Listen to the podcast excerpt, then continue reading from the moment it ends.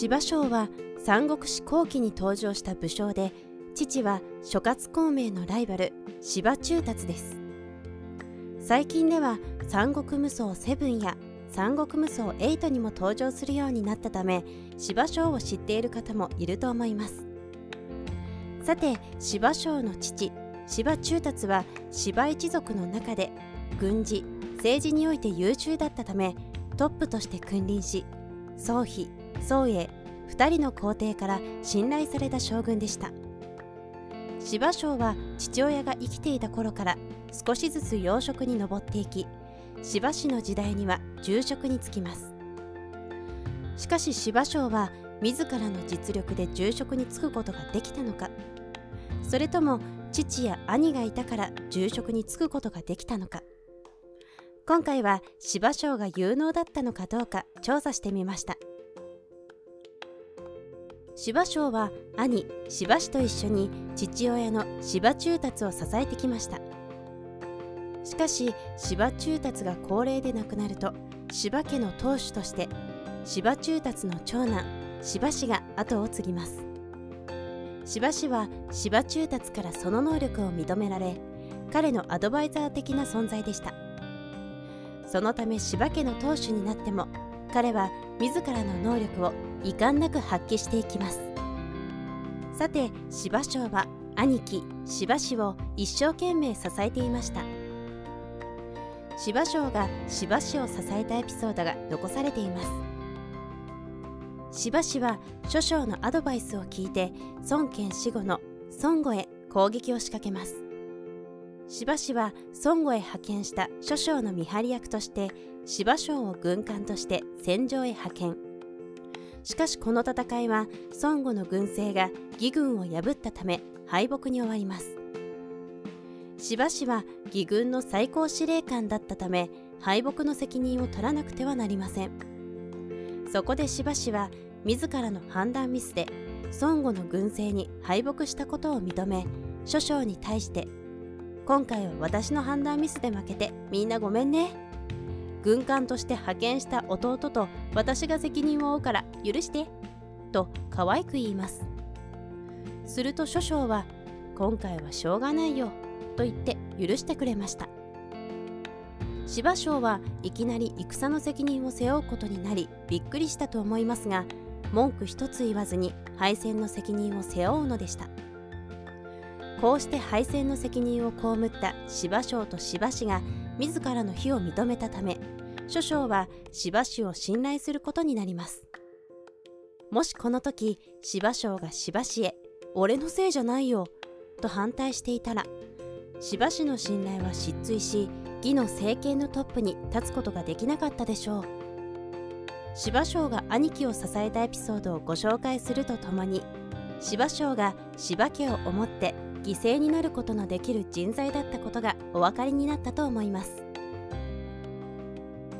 兄貴を支えた芝生は芝氏が亡くなると芝家の棟梁になります。芝生は芝家の棟梁になると三国志の世界に大きな変化が。その変化は三国の蜀が滅亡したことです。芝生は義の政権が安定すると年々北伐を行ってきた蜀を滅ぼす計画を立てて実行。この戦いの結果蜀は滅亡することになり三国志は義の一強状態に突入します。そして孫悟は芝生の長男芝園率いる秦の総攻撃を受け蜀滅亡から数年後に亡くなり三国志は終焉を迎え秦が約100年ぶりに中華を再統一するのです。このことを考えると芝生はかなり優秀な人材だったことがお分かりになるでしょう。そして芝生が父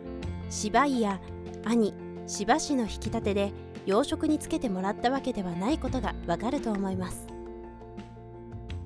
芝生は蜀を滅ぼして三国志の世界を統一へ動かした有能な人物ですが意外と悪役のイメージが強いんです。どうして芝生は悪役イメージが強いのでしょう？それは芝生が義の皇帝を殺害してしまったためです。芝生は義の皇帝を殺害してしまったため悪役イメージがついてしまいますが島将が積極的に芝将が積極的に皇帝を殺害してしまったのでしょうか？それは違います。芝将は自分の身を守るために皇帝を殺害してしまったと思われます。芝将時代の義の皇帝は宗坊でした。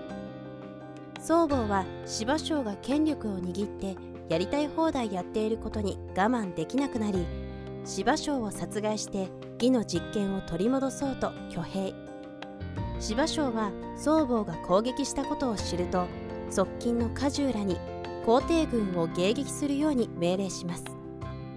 果樹は皇帝の軍勢を迎撃するため攻撃を仕掛けその結果宗坊が討ち取られたことでこの事件は終幕を迎えます。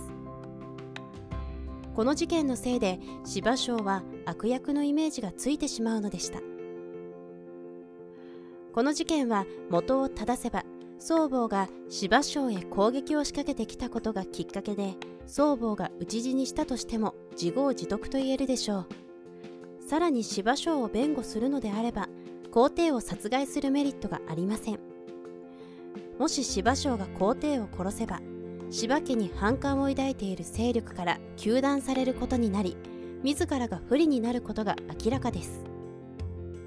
そのため芝生が積極的に殺害したとはどうしても思えず総防軍を攻撃してうっかり討ち取ってしまったのが事実ではないでしょうか。